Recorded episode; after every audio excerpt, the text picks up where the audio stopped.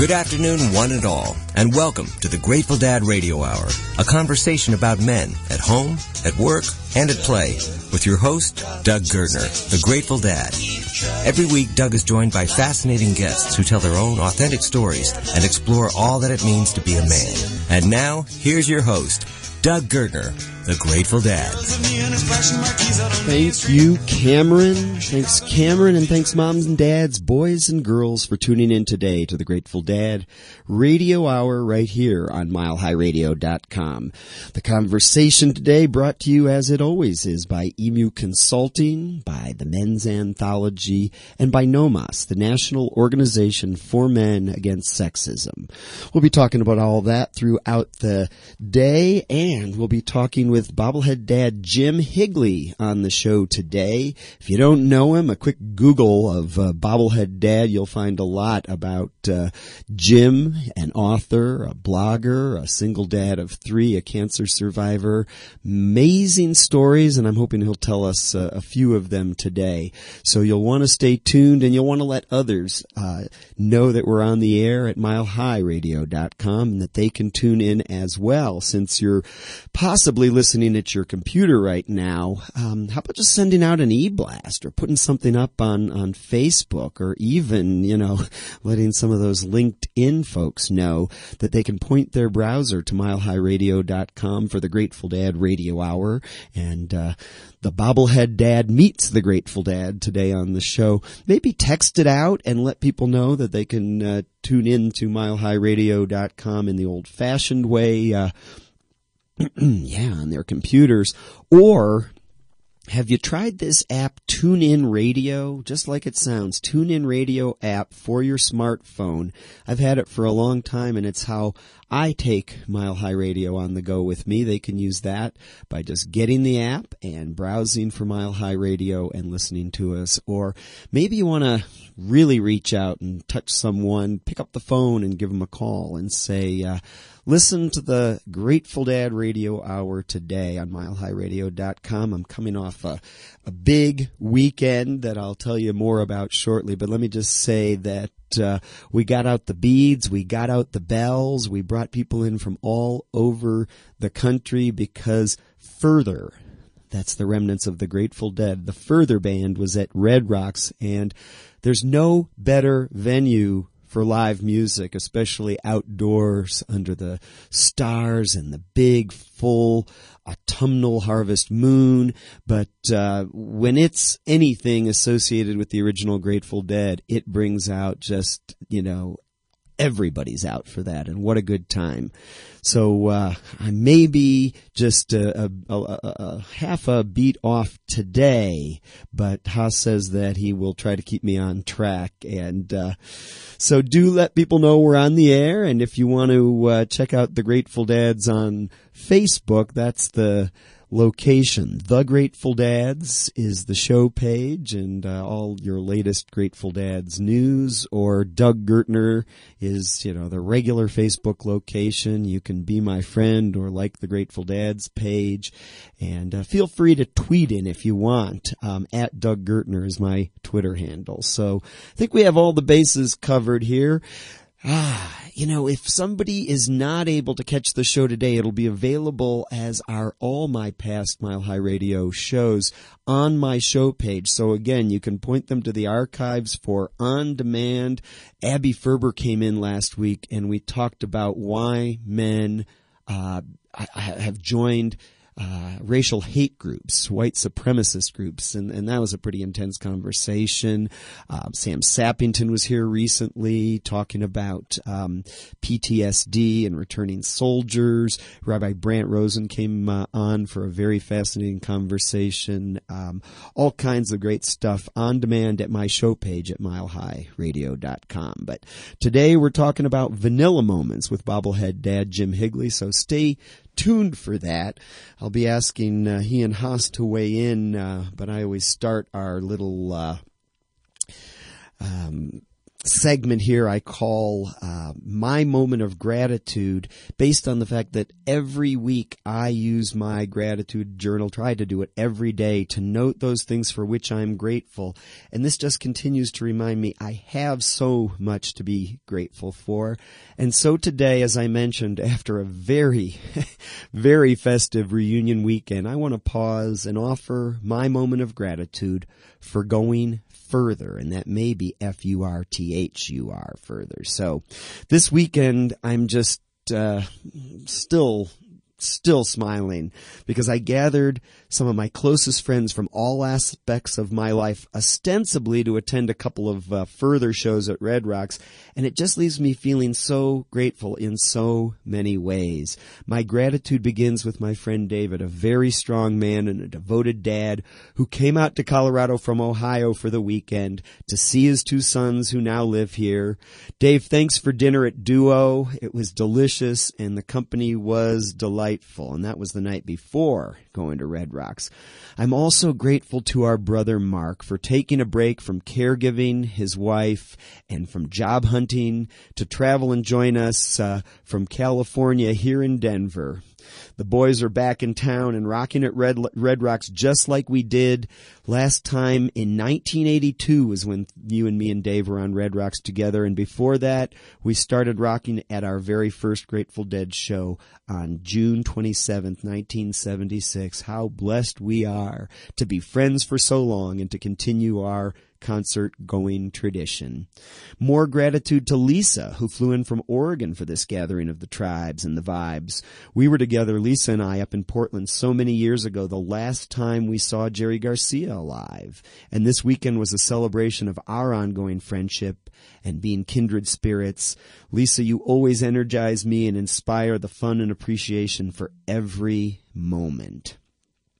I'm multiply grateful to my pal Trevor, who was co-host for the big Saturday night show with yummy tailgate food to warm up for the fine Furthur set that night and also for the big game tonight. Yes, Trevor and I are going to see Monday night football at Sports Authority Field at Mile High. So Trevor, thanks for letting me be your wingman in music and sports and go Broncos.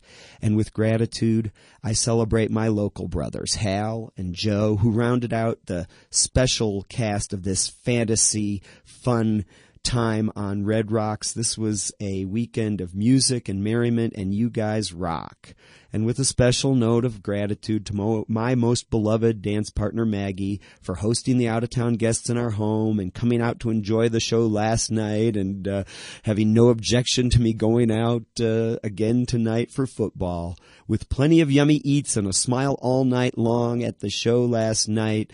The big grin that I have has not left my face. And I'm also so grateful that these players Furthur are still touring, making some of the finest music music of their long careers and providing a place to gather and enjoy with other fans, new and old, and I mean really old in some cases. Look at me.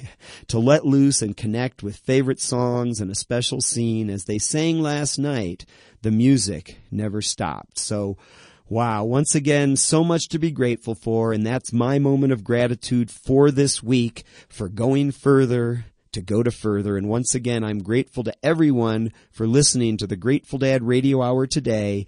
And I do encourage you to make a habit of being grateful.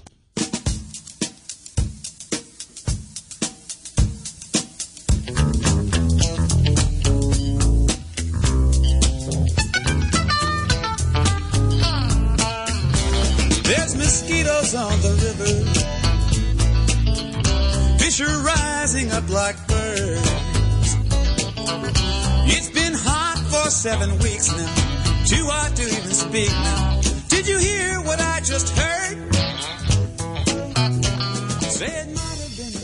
Yeah, the music never stopped. They played that last night. I think, anyway. It's hard to keep track. Well, the music never stops around here in between Fine Talk Radio, and it's all brought to us thanks to, uh, owner, engineer, and uh, our guru behind the board. So I want to turn to Haas and ask you, as I do every week, my friend, what are you grateful for? Uh, wow, whole bunches of stuff. Um, first and foremost, um, and I should say this every week because th- this is coming from the heart. I'm I'm grateful for every single show host that we have here at Mile High Radio. Yeah. Uh, I truly, and I'm not saying this because you're here. I truly believe we have some of the best people in the business.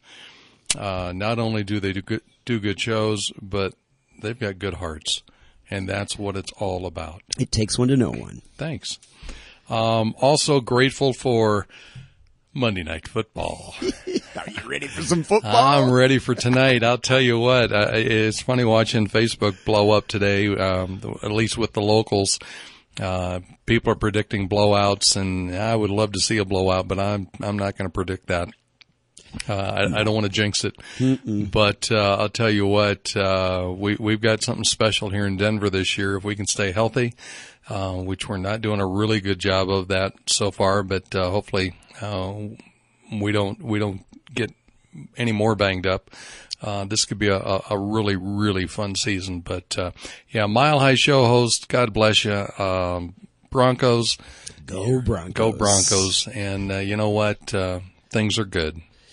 Life is good, and uh, I'll be uh, tweeting from the sidelines tonight. Thank you, Haas. And if you would bring in my guest today, you're going to meet Jim Higley, also known, AKA, right, as the bobblehead dad. And, and we'll talk a little bit about uh, how he got on my radar, but I'm so glad to have him on my show. And, uh, Jim, I know this is not coming from left field, but, uh, I will put you on the spot nonetheless and say welcome and what are you grateful for today? Hey, well, first of all, I'm grateful for uh, being here. How are you today? Fantastic. Good. You know, this is going to sound really pithy when I give you my answer, but but it's it's a it's a question. It's a topic that has actually meant something to me over the last couple of years, and and and it's meant something because a couple of years ago, my sister-in-law sat me down or we, you know, we were having a conversation and she kind of presented the whole concept of gratitude to me in a very different way. And she truth, truthfully kind of took me by the hand and helped me understand the value of being grateful for everything in your life. And, and she really changed the way I even look at adversity. And that's really kind of maybe what I'm getting at because I, at the time I was going through a bunch of tough, tough things in my life and finding myself, you know, um, I'm I'm a fairly spiritual guy, so you know, praying for you know, praying for things to get better. And she helped me understand, you know what, there's there's there's there's a, a benefit to being grateful for even the adversity because the adversity teaches you things.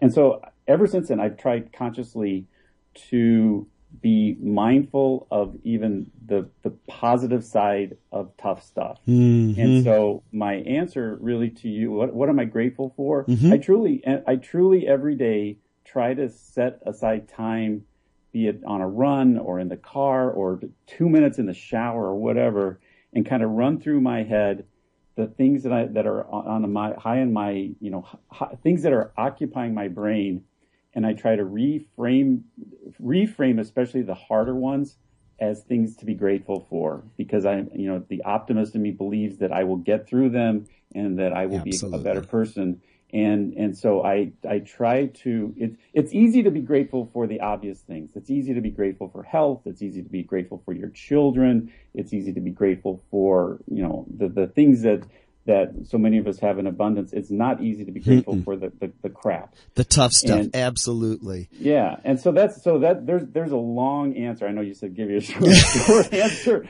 but but that's what I, I, try to be grateful for everything. Well, and a theme that comes through that we're going to, you know, certainly circle back to in a short while when I introduce you officially to uh, the show today is is family. That that lesson came through your sister-in-law, I think you said. Yeah, you know, that particular one. Yeah, the theme of family um, is is one that runs through, and as you say, you know, a close knit family, as yours has always been, gratitude is is, a, is, kind of a given, and I appreciate, and I'm, I'm i continue to learn, uh, you know, from you. Your your book sitting right here on the console for me to thumb through as we're talking today, but um, it's it's the very message that the Grateful Dad brings to a lot of discussions. And as anyone, and that would be all of us, who have known adversity um, can stand to remember. It's being grateful, as you say, in the difficult times for the crap that comes our way. So thank Yeah. you. That's my guest today, uh, Jim Higley, bobblehead dad. He'll be uh, joining us formally and officially momentarily.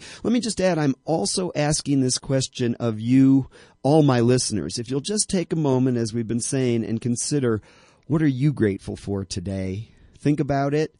And if you want to, go to my website, thegrateful.dad.org. There at the shop button, you can find the Grateful Dad's Journal of Gratitude. I'll be sending one uh, Jim's way after the show, and you can get one too and begin to chronicle th- all the things that you have to be grateful for. So, um, you know, as, as, as Haas well knows, and uh, longtime listeners who's been following me around are familiar, and uh, Jim is getting a feel for. Um, since I started this show, I've taken this second segment here to say um, I want to give you the full circle fatherhood report. It's it's based on an essay that I contributed to the men's anthology that's titled "Ordinary Men, Extraordinary Lives: Defining Moments," and you'll hear more about that throughout. And um, it, I talked about fatherhood coming full circle for me in my life um, that brought me from becoming a dad to um, kind of being a member of the sandwich generation caring for both my son and my dad. And um, because Jim talks about, um, he calls it many things, but I like, you know, not just the forgotten lessons, but also the vanilla moments in life. When I launched this show um, back in, what would that have been? Um, November 21st of 2011, just the day before, I was like, I, I, I got to do a report about where I am with my full circle fatherhood sort of journey. And I titled it the full circle fatherhood report. And I just sat down and wrote about what was happening that day. And as I thought about bringing Jim on, I thought that was just writing about, you know, the nooks and the crannies and the everyday vanilla moments. And so I'm going to reprise, although it's dated, but I'm going to reprise my very first installment of the First Circle Fatherhood Report. I called it back then, Just Another Sandwich Sunday. I said yesterday was a typical Sunday at our house because Maggie was out teaching religious school. Jordy was at home doing his homework. At the time he was a seventh grader and the workload was really ramping up as they helped students prepare for high school. And I was putting the finishing touches on this radio show. It was a beautiful day and we needed to get outside, so I suggested we head uptown for lunch. First, Jordy took a long shower, which for a boy his age, I thought was amazing. And I threw on some layers and he on his longboard and me on foot headed through Stapleton toward Noodles and Company. Yes, my kid rides aboard, but I'm pleased to say that he wears a helmet at my request and waits for me at most street crossings so I can keep up. We enjoyed our noodle bowls, and Jordy ordered and ate five of the six pot stickers, sharing just one with me. And then it was back home and back to work until Maggie returned, and then we went off to visit my dad at the skilled nursing facility where he'd lived since the previous May. As we entered his room, my dad was still wearing his blue blazer that one of the aides told me he insisted on wearing to lunch that day. Even though he was a long way from the boardrooms and the country clubs that were his domain before his decline, some things about my dad just never changed. And another thing that never changed was his love of sports. In my dad's case, it was college football. So once he made the slow and difficult tradition from wheelchair, wheelchair to stuffed seating while playing, paying little mind to the NFL game on his TV, my dad lamented what was then the tough loss of his beloved Ohio State Buckeyes, where he went to law school, to the disgraced Nittany Lions of Penn State. Sorry, Trevor. He then celebrated that day the great season by Harvard, where he went to college, as they had thumped their rivals Yale in the final game of their season that day. It amazed me, I would say, till the end, what he was able to recall. Then our conversation went in the similar circle that was so familiar where it increasingly spiraled since my dad was diagnosed with dementia several years before, with my dad asking me and Maggie and Jordy the same questions repeatedly during the time it took for the Bears and the Vikings to play just one quarter of football. How are you, Douglas? How's business? How's school, buddy? He'd ask Jordy. When are you getting a haircut? Jordy used to wear his hair very long. Maggie, darling, how have you been? And on this and every Sandwich Sunday, he asked us that again and again. And that was the full circle fatherhood report from my very first radio show. That was 11 21 11. You'll find it deep in the archives on my blog at thegratefulDad.org, and it's a tribute to the lessons I'm learning from my guest today, Jim Higley, as it marks some of my earliest lessons and reflections on the vanilla moments in my life. So thanks for listening. Thanks to Jim Higley, whom you'll meet shortly.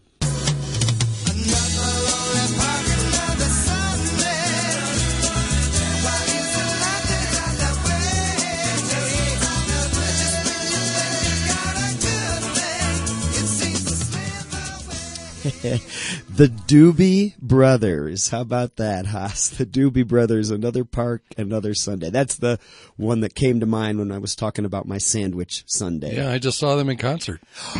They still at it. That is so cool. Yeah, they weren't very good, but I saw them. I know.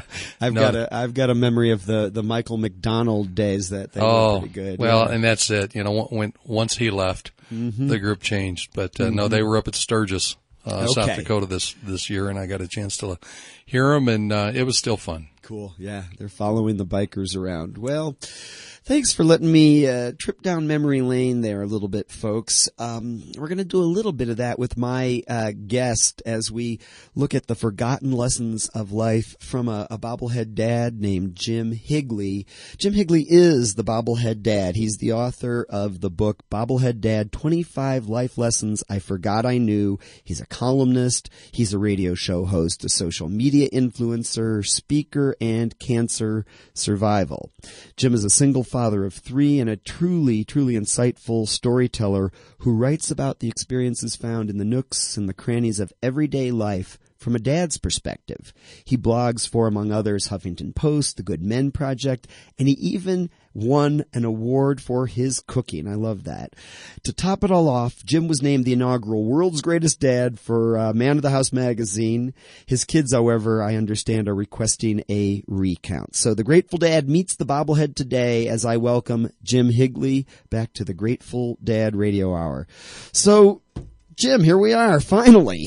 Yeah, finally, great to be on. Yeah, um, I- think you know I like to just ask my guests after I do this uh, introduction that's often you know pulled and synthesized from sources like your website and you know the impressions that I've had interacting with you for a couple of years mostly through social media and the like. Um, if if if you were to give us the the Jim Higley story, abbreviated, of course, um, with with you know touching on defining moments, because the I'll send you this book um, right after the show. The the men's anthology really asked each of the authors if we would. Um, talk about write about a defining moment in our life so when you fill in some of the blanks from my quick 30,000 foot introduction. What would you add and, and what might be a couple of defining moments that help us know you better? Sure, absolutely. You know, it's it's easiest always to start at the beginning. So my beginning started in Nebraska, in a little tiny town outside of Omaha. I'm the youngest of five boys, and I write about that often in in my storytelling, and I refer back to that. I was raised in a very um, tight, close knit, pretty simple family, and early on, when I was a uh, gosh, how old I was about four, I was 14. My mother died unexpectedly. She had uh, she had brain cancer, which was totally undiagnosed, and and uh, she she died within like an eight day period of time. Which, from a you, you know you ask about life changing events, that clearly was that was a game changer in my life. Um, and I was being the youngest of all the boys. I I uh, you know lost a mother and and um, the whole dynamics of our family changed. My dad and I were the only ones at home at the time. You know, my older brothers were in college and, and graduated by that point. So I developed an incredibly close relationship with my father, who I also write a lot about um, in in my storytelling as well. So moving, fo- you know, moving forward, life moves on. Get you know, go through college, graduate, get married, have kids, and uh, you know, start kind of moving through the life you think you're you're destined to live, and then you start realizing you're not in control of anything, and, and a lot of stuff starts to happen. For me, a lot of the stuff, um, the unexpected stuff, especially um, after uh, three kids and a twenty you know twenty some year career in commercial real estate investing, I found myself about let's see, about eight years ago, eight, eight, eight to, seven to nine years ago, uh, in a time frame I'll put in perspective. Seven to nine years ago, I lost my father. I lost a brother. I myself was diagnosed with um, a very aggressive cancer. My um, my marriage came to an end, and I found myself a single dad with sole custody of my three kids. And so all of that in, in about a 24 month period of time, um, absolutely hands down, that was the most uh, life changing um, time of my life and required a tremendous amount of uh, of, of um, just belief that I could get through it. Uh, mm-hmm. Waking up every day was candidly, you know, it was pretty tough. And yeah, um, yeah, yeah, and you know, it's just like it's like, man, can any more come my way?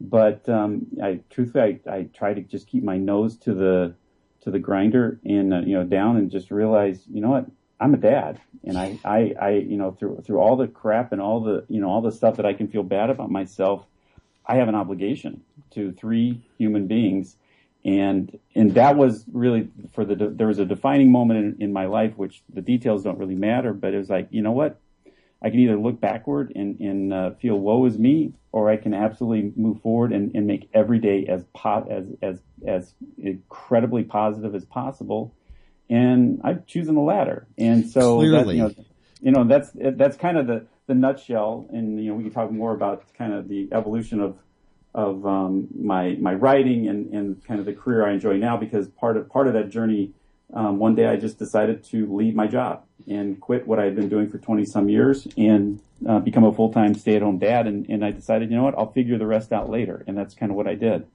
Yes, you have, and and you know, as I say, I'm holding in my hand this book here, and the story that you just alluded to um, the the first defining moment of uh, losing your dear mother, yeah, you know, the mother of these five boys yeah, at the yeah. age of at, at, at the you being the youngest at the age of fourteen. That's where the book, that's where the book begins. But um, e- actually, even in the introduction, you you allude to something. I think that um, I, I'm just I, I think we need to, I need to ask this just to lay the simple the groundwork here. So I, I get that you collected bobbleheads as a kid, and I'm I'm happen to be curious on the side. I mean, were they mostly baseball Yeah. players? Are are, are there other folks who get to be immortalized in that form? But ultimately, beyond your collection, then how did you become? I mean, what do you mean by a bobblehead dad? Yeah, what do I mean by bobblehead? Okay, well, first of all, yeah, we had a lot of bobbleheads in our house with five boys. Um, you know, as you can imagine, there there's any kind of athletic equipment or paraphernalia or or whatever. And truthfully, my older brothers um, were the collectors of the bobbleheads because older brothers get everything good in, in a family of five boys, and the little one, myself, I got all the hand-me-downs from clothes to records to broken bobbleheads. So no, I never really had my own collection, but I did steal a few from my brothers. um, but um, but the in, in seriousness, you know, the the the, the term bobblehead dad um, kind of has a, a double a double meaning, and the the first meaning uh, is is more literal, in in that is I used it once in a story that I wrote to describe how I felt at, and it was really at how I felt at the time when I decided to quit my job.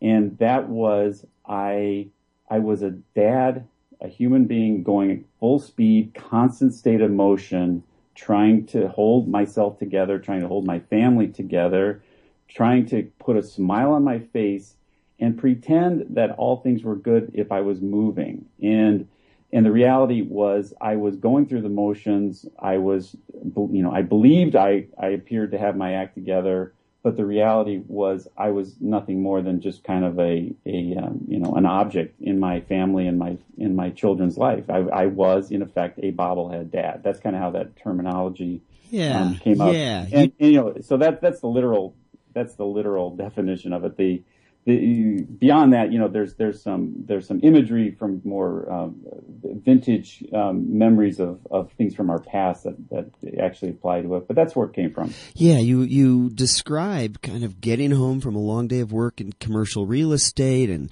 there's Yeah. three kids who want your attention, and you, you were just kind of bobbling along, just sort of doing, going through those motions, and the the, the recognition, as you say, through those defining moments that that came in succession in those years from losing your father and your brother and your diagnosis and your marriage and Right. you know the, the the commitment as a single dad to step away from what they refer to as the fast lane. And Yeah. I don't know. I mean, I'm projecting now my own approach, you know, with, without as much trauma, a similar path. I call it from the fast lane to the fun lane because when Yeah. I jumped in with both feet and said, my parenting is my priority and I can make my life work around that. That's when it not only got fun, but you know, things really started happening. And that's, that's what happened for you.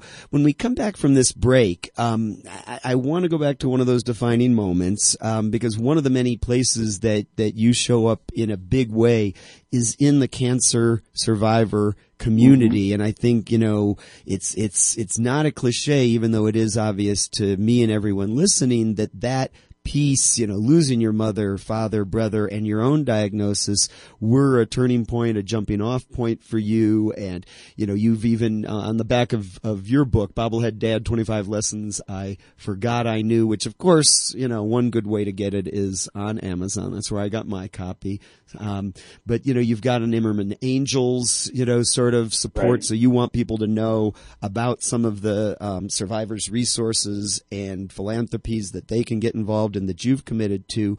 But, um, I think I'll ask you to, to start off there when we come back from break because as you can tell out here, out here in Denver, we're all pumped for, uh, the, the, the Broncos taking on our old arch rivals, the Raiders tonight. And there's a, there's a line I'll ask you about after the break that you referenced early on, I think in the introduction to your book where you said you were given a chance at the halftime show of your Yeah. life to relearn some lessons and to stop bobbling. My guest Yeah. is Jim Higley, the bobblehead dad. You can Google him up on the break. You're listening to the Grateful Dad Radio Hour. We're on milehighradio.com. Stay tuned. Jim and I will be back right after this.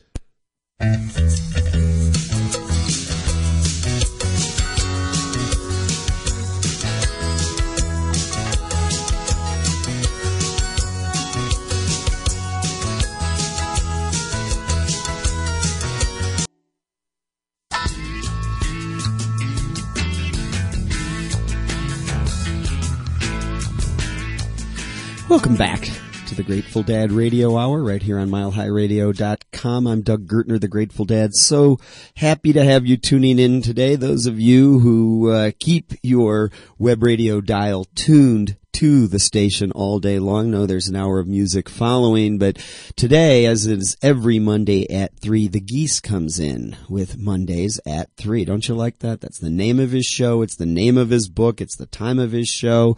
Geese keeps it simple, or does he? Uh, if you listened last week, um, newly divorced, Greg said he was ready to, uh, get on the dating scene, so his co-host Lisa arranged for three eligible bachelorettes to call in and they did a dating game on Geese's show last week. He has since chosen, uh, which of the bachelorettes he would date and, uh, he's coming back to report on those dates.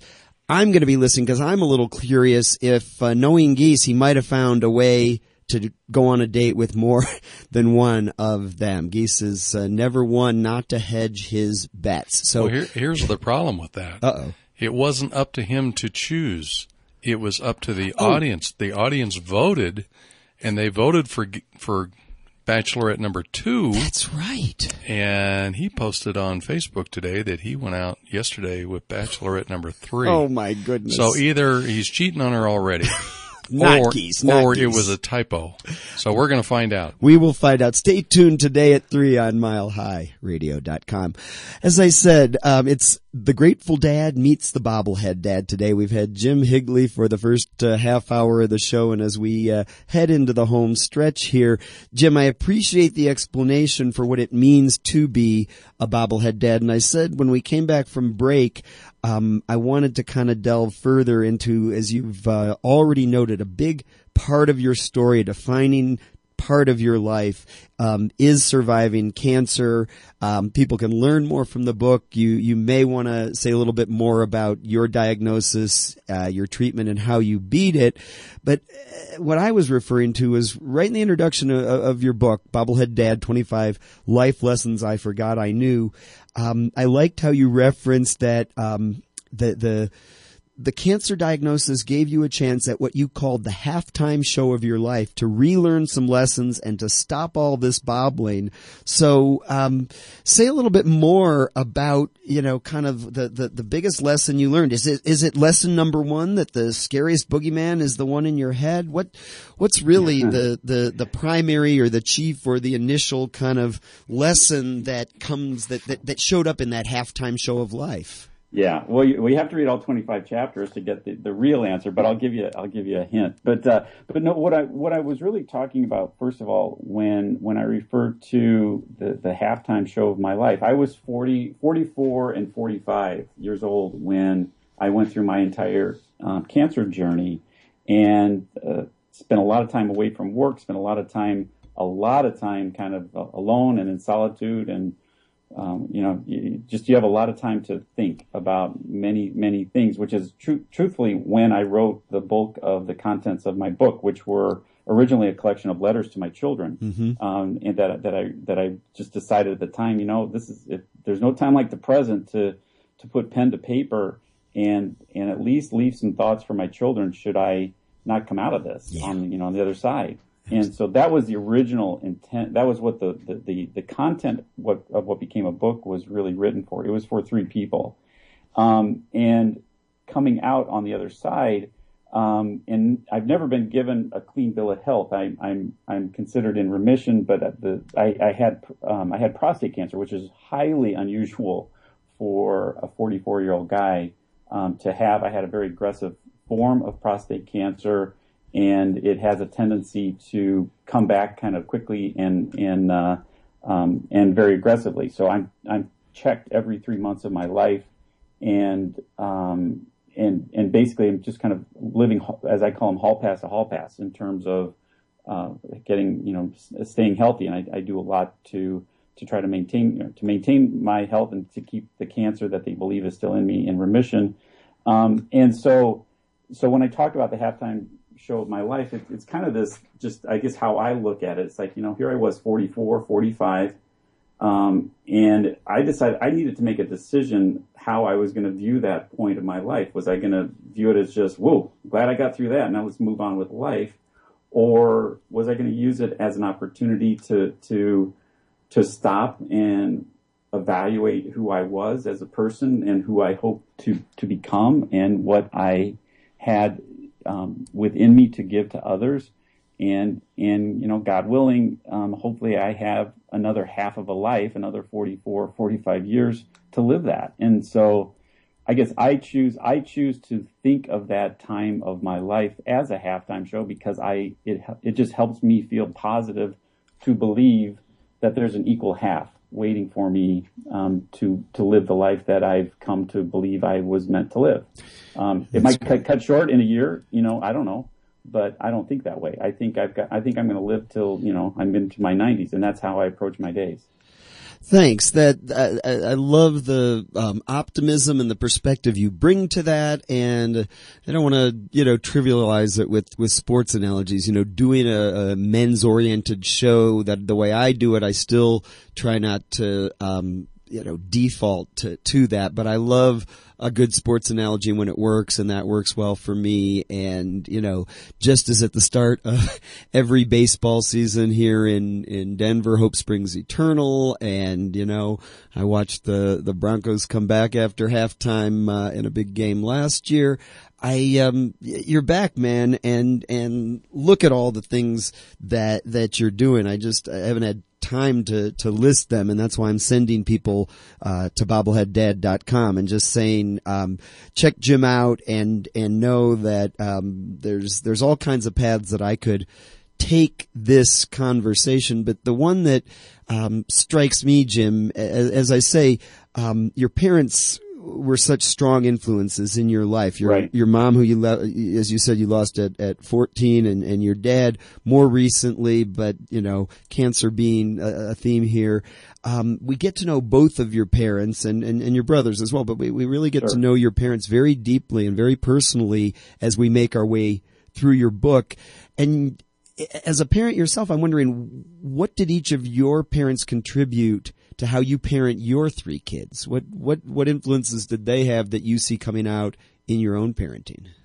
Well, again, I, I, truthfully I see it in, in in these in the very smallest of ways. You know, the things that I I, I, I and you've referred to it. I've kind of coined as the vanilla moments of life. I, you know, my you, starting with my my mother. I mean, I could talk all sorts about lots of different virtues and, and strengths and stuff.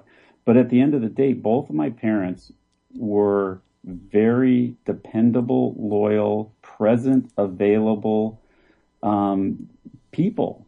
And I always knew that I was a priority in their life. That didn't mean I didn't get in horribly big trouble and lots of, you know, a lot and have lots of fights and lots of conflicts like any young kid goes through. But I always knew my parents were there for me. Mm-hmm. And, and, and I guess in retrospect, you know, what the book, my book ultimately is all about as I, I wrote it um, during, you know, those cancer months is I came to realize that while so many of us like to think about you know the big events in our life, the big life changing moments in our life, what I came to realize as I was spending a lot of time reflecting on my life, I came to understand that for the most part, the really big or the really um, uh, the big learning experiences in my life came from the real simple experiences of my childhood, mm-hmm. the most unexpected of places, and I and those are the many of the stories that I relay yeah. in my book, and I draw a parallel to them in my adulthood. And so, I, I guess I, in answer to your question, the the biggest thing that I have learned from my parents is the is the value of the current moment,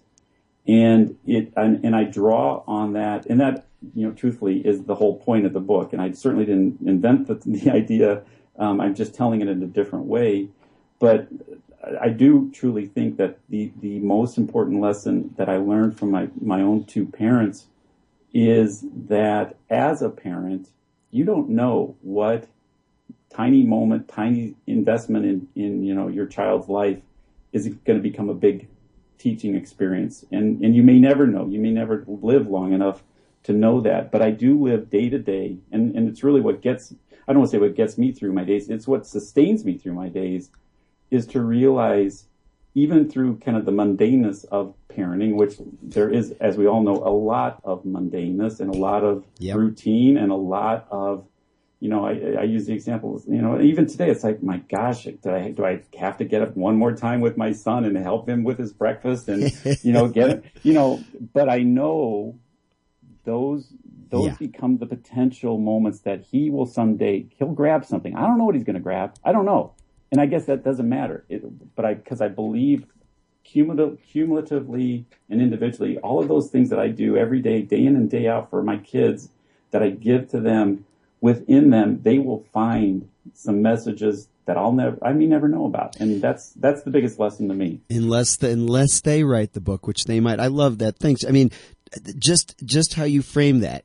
Your parents, dependable, loyal, present, available, that you knew you were a priority. I mean, right there, there's a whole parenting book, seminar, lesson, radio yeah. show just in that. And, and the, the, you know, that was your experience. It's not everybody's experience, but I can't imagine Absolutely. any kid not benefiting from being able to say that about their parents and also that recognition that those tiny moments, those, those little mundane things, um, that they see us do or that they experience with us, our children, um, become great lessons and teach them so much. And have you, I mean, you got three times as many kids as I do because we, uh-huh. we started late. We stopped at one. Maggie, my beloved, is the only child of an only child and she turned out so great. And uh-huh. I kind of had this blended family that was not the Brady bunch that definitely yeah. said, you know, wait until you feel ready until I got the you know little memo that said if you wait till you're ready you're you're you're never ready just just become exactly. a dad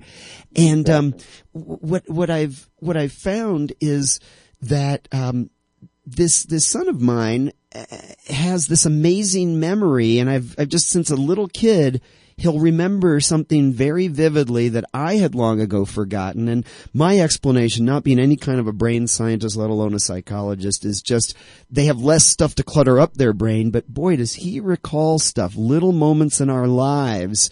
Um, I, I, had the chance to take him um, right after kindergarten. We had enough miles, and we went to Europe, and uh, we bought our first digital camera for that trip and uh, quickly fried the memory card and lost virtually all of our photos. The nice Yeah. thing is my kid seems to have a photographic memory and can tell me all about that trip even if we don't have photo documentation. So Right. your point is well taken that they're going to remember, you know, getting up with them for breakfast or, you know, something you did that you thought just happened and, and did, you didn't register it.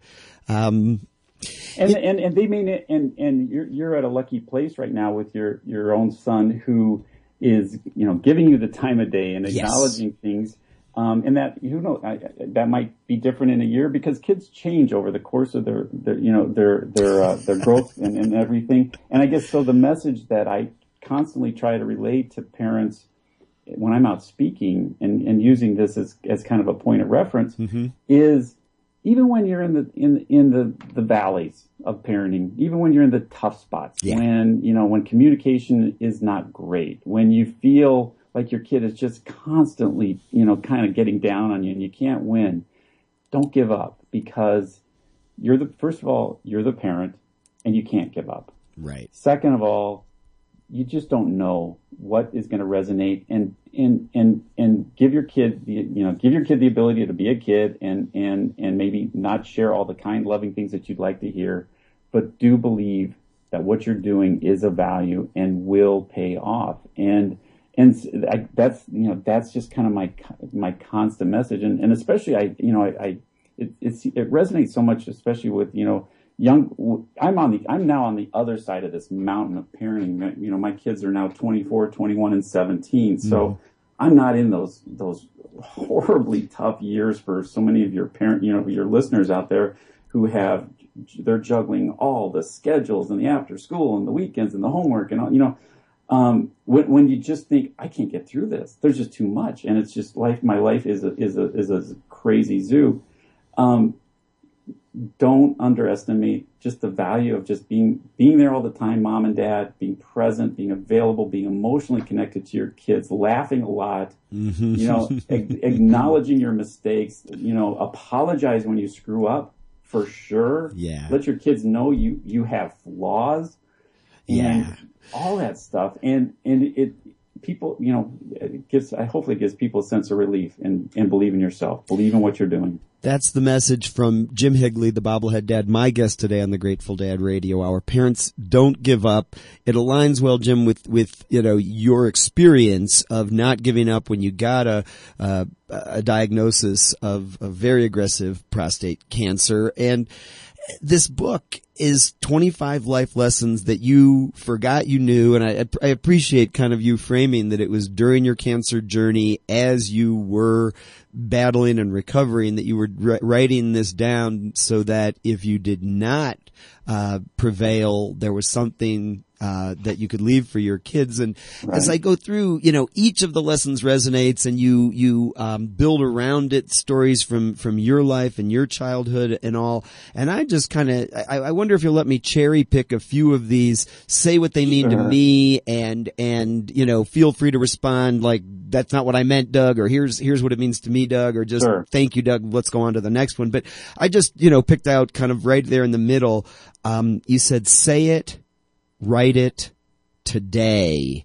And, and I, I had an experience that it showed up just in passing in my gratitude last week. So I'm just going to mention it very briefly this week. But, um, the reason I'm here in Colorado, which is where my soul belongs, is, um, because of Uncle Bernie. Um, Uncle Bernie was, uh, married my Aunt Marcia. He was the sane rock of, of a family that otherwise, uh, dysfunction doesn't begin to describe.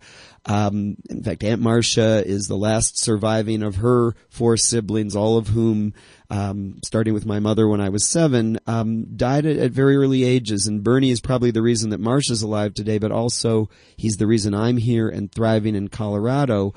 And last year, Bernie, my uncle Bernie, got a diagnosis of cancer that was showing up uh, initially in his neck. They removed some um, uh, lymph node and and um, a, uh, a salivary gland.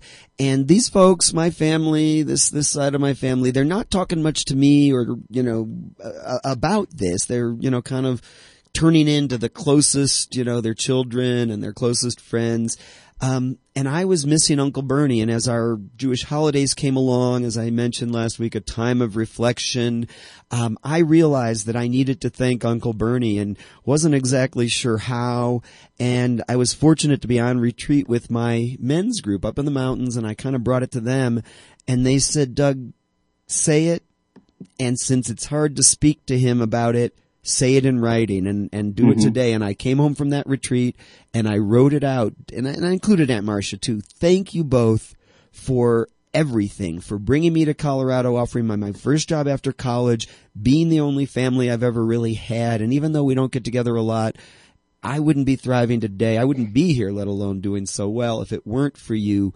Thank you both. And that was so important. And it wasn't, you know, Jim, it wasn't about, um, because you may not be here a year from now, Uncle No, you no, know, yeah, it was right. just in the moment. I had to say it and I wrote it and I did it today. And that was, um, that was lesson number 15 from the Bobblehead Yeah. Dad's 25 life lessons I forgot. So uh, I forgot I knew. And so, um, it, it meant a lot to me to just get it, um, from you on the page. I don't know if, if there's more that you no, would that, add. yeah, well, that one means a lot to me, and and uh, totally, it, it's not meant to be a message for people dealing with um, you know end of life situations or anything like that. It's meant to be a a daily reminder that as human beings, we all need to be validated. We need to be valid. We need to. We as adults, as parents, we need to be validated. We like that. It feels good when we're validated. When I say to you as a friend, you know, that was a great show. I love, you know, I love what you talked about. Or, and our kids, mo- most importantly, need validation from us. They need it. They may not, again, back to the, they might not, they might be a, a snotty little 17 year old or 15 year old on the surface. They need your validation Yeah. um, our parents, our brothers, our friends, the, the clerk at the grocery store who's having a bad day.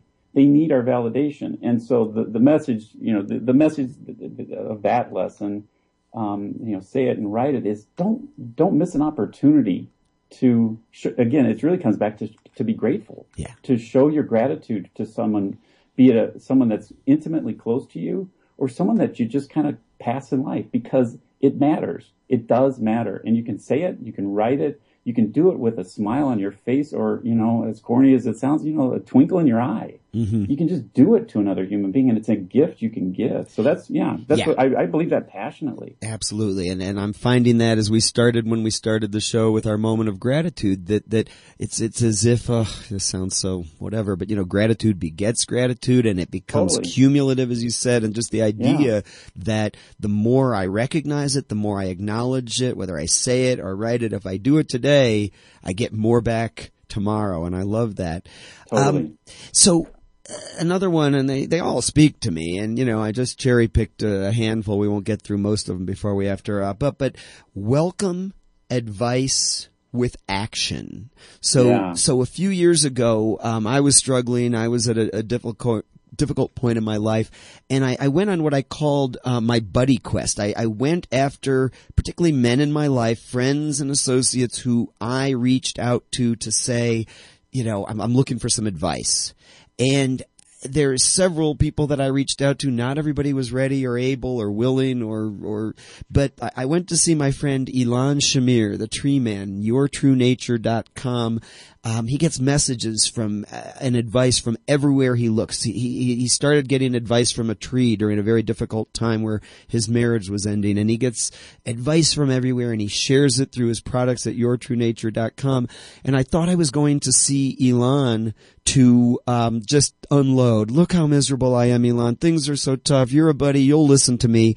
And he just wouldn't. He wouldn't take it. He said, you know, literally, Doug, my advice is to take action. And here's what we're going to do. And over lunch, he mapped out how I was going to make my first bookmark with advice on it. And, you know, here's how you're going to get your first products out. And here's how you're going to, he was the one who, who helped me hook up the, the trademark on the Grateful Dad. And, um, the advice that was followed with my action started something rolling and pretty soon I was getting it from uh, a minor holy man and friend of mine named Agayon and from Edgar Papke, the great coach and author and musician who's coached me throughout it. And it even dovetails with, um, the the number 23 uh, among your life lessons about being authentic and being content because that kept being their message to me. Doug, if you just show up as your authentic self, then that's what's going to help you to thrive and get out of this funk. And you know what? I'm content today because I welcomed the advice, took the action, have tried to be as authentic as I can, and I find the contentment is exactly, exactly why um, I can sit here and have great conversations with great guys like Jim Higley, the bobblehead dad today. So, what's a parting lesson for us before we have to turn towards the uh, end of the show? Well, I'll, I'll, the parting lesson I'll, I'll, give is is the very last lesson, and, it really is the summation of, of all of them, and that is lessons happen every day. Yeah.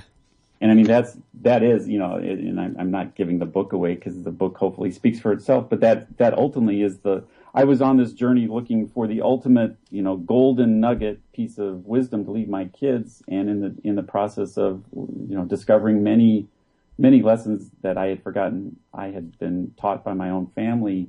That's that that was the lesson. The lesson was, kids, your lessons happen all the time. My lessons happen all the time. You get, but and you have to choose if you're going to be awake and involved in a part of those. And so that's the, the parting lesson is uh, believe truly believe in the power of right now.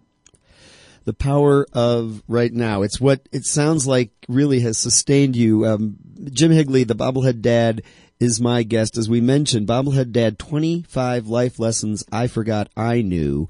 Um, available where all your books are sold. I got mine on Amazon. And um, as you read through the lessons that are really punctuated by the amazing stories of your life, um, the amount of, of loss that you've had and the ability, as you said at the outset, to be grateful for the tough stuff and turn it around is is you know I don't want to sound all cliche, but it's it's it's really inspired me, and it's what's really made for um, just the the bobblehead dad to to thrive as you reach out in in so many venues. You'll um you'll be at Dad 2.0 this year, I trust. I wouldn't miss it. Okay, I'm gonna I'm gonna try to meet up with you there. You know, it was okay. uh, scheduled, and I was scheduled to be there, and it's when my dad decided that um, he was gonna decide to transition and pass on. And I remember um, that. You know, yeah. I, I, I was sorry to miss the gathering, but as you probably recall, he gave me the gift of being there for his last breath, right. and so I will circle back with Doug French, and uh, we'll talk more about that uh, Dad 2.0 as it gets closer. Uh, in a couple weeks, I'm pleased to say, um, well, l- let me tell you what's happening next week on the Grateful Dad Radio Hour. Uh, Sam Sappington will be back. He'll be in the studio. Dr. Sam Sappington will be in town from um, Oregon. And we're going to talk about a simple question. Can gay and straight men be friends? So don't miss that. On October 7th, guys from the Stay at Home Dads Convention that's coming up here in Denver uh, the following week, they'll be here. And later in the month, October 21 and 28 as well November 4th. We're going to feature um, a lot of stuff having to do with the Whole Man Expo, a great event happening right here in Denver. Uh, Jim and Ruth Sharon, Jim, the editor of the Men's Anthology, is uh, the organizer of that. So we'll talk more about that in the coming weeks on the Grateful Dad Radio Hour. I am so grateful to you, Jim Higley, bobblehead dad. I love it when we discovered one another. I, I inadvertently uh, responded to a um, help out a reporter for something that you were right. writing, and then discovered that we we you know had several overlapping worlds. Um, I'm going to make sure to get you a copy of the men's anthology, a, ca- a copy of my gratitude journal, Thank and you. a um, a Grateful Dad t-shirt just to say thanks for being my guest today and thank you for the inspiration and the lessons that come through um, when I pick up your book and, and even go to uh, the bobbleheaddad.com website. So thanks, Jim Higley. Thanks everyone for listening. Stay tuned next week. Sam Sappington's back. We're talking gay and straight men. And until then, I like to remind you, remember to be grateful and I'll meet you back here next week, the Grateful Dad Radio Hour on milehighradio.com.